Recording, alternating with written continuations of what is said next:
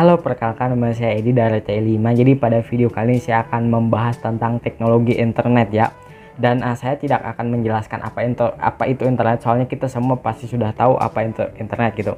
Jadi pada video kali ini saya akan membahas tentang sejarah, ruang lingkup dan juga uh, tujuan dan manfaat dari internet ya. Jadi ada empat poin yang akan kita bahas. Jadi langsung saja masuk ke pertama yaitu sejarah ya. Jadi sejarah internet itu dibentuk oleh uh, Departemen Amerika Serikat pada tahun 1969 ya. Di mana uh, pada tahun itu itu dibentuk sebuah proyek atau lembaga proyek gitu yang dinamakan itu adalah ARPA. Jadi ARPA itu uh, di dalam ARPA itu ada satu bidang lagi yaitu ARPANET. Nah, yang ARPANET ini yang membangun uh, internet ini gitu. Jadi uh, kalau teman-teman tanya ARPANET itu apa? Jadi singkatannya untuk ARPANET itu adalah Advanced Research Project Agency Network ya.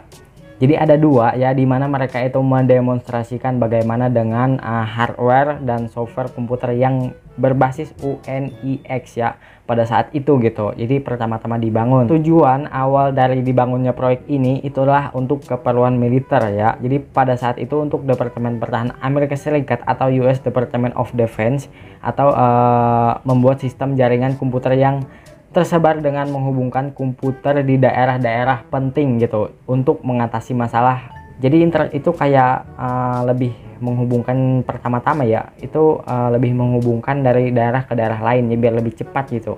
Jadi pada mulanya juga untuk ARPANET ini hanya menghubungkan empat situs ya teman-teman. Jadi yang pertama itu adalah uh, di sini gue baca Stanford Research Institute ya. Yang kedua itu adalah University of California dan yang ketiga itu adalah Santa Barbara dan yang terakhir itu adalah University of Utah ya. Jadi uh, mungkin itu di Amerika sana ya teman-teman dan tiga tahun setelahnya dikembangkan ya secara umum ARPANET diperkenalkan pada uh, bulan Oktober 1972 ya tiga tahun gitu.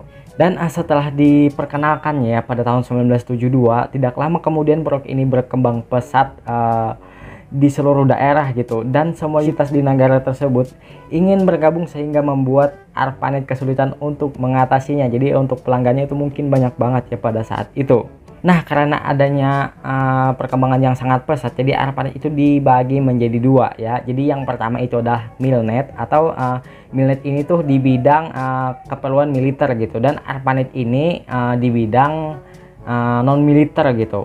Jadi yang keperluan non militer itu digunakan di universitas-universitas ya teman-teman. Nah uh, gabungan gabungan dari yang gua sebut tadi dua tadi, jadi itu uh, dinamakan DARPANET atau disederhanakannya yaitu internet ya. Sampai sekarang itu uh, masih memakai kata internet gitu.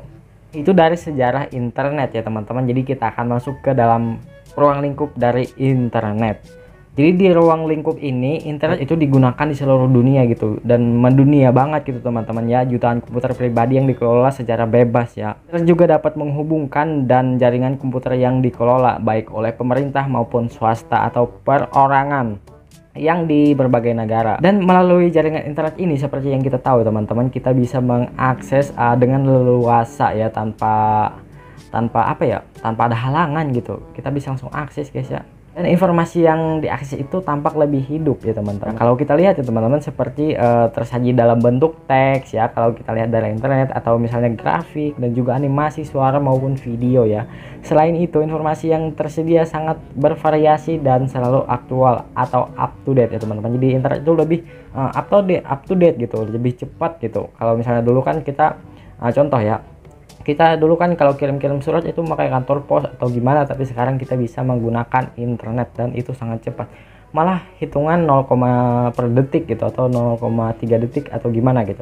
Nah, kita uh, masuk ke bagian ketiga yaitu tujuan internet. Jadi tujuan internet itu sederhananya untuk uh, berbagi atau mendistribusikan informasi melalui jaringan ya teman-teman. Itulah tujuan dari internet. Ini kita masuk ke dalam bagian akhir atau uh, manfaat internet. Jadi uh, manfaat internet kalau kita tahu ya teman-teman itu uh, banyak banget ya manfaatnya seperti kita bisa bisnis online atau uh, uh, koneksivitas atau bekerja ya. Misalnya kan uh, beberapa tahun lalu itu ada work from home atau WFH teman-teman karena corona gitu. Jadi itu manfaat dari internet itu besar banget teman-teman dan berpengaruh banget kepada hidup kita juga teman-teman. Jadi kita bisa ambil sisi positifnya atau negatifnya gitu dari internet ini. Jadi uh, mungkin itu bahasan saya pada kali ini. Jadi kalau misalnya ada kurang mohon maaf teman-teman ya. Dan uh, ya mungkin sekian dari uh, saya dan terima kasih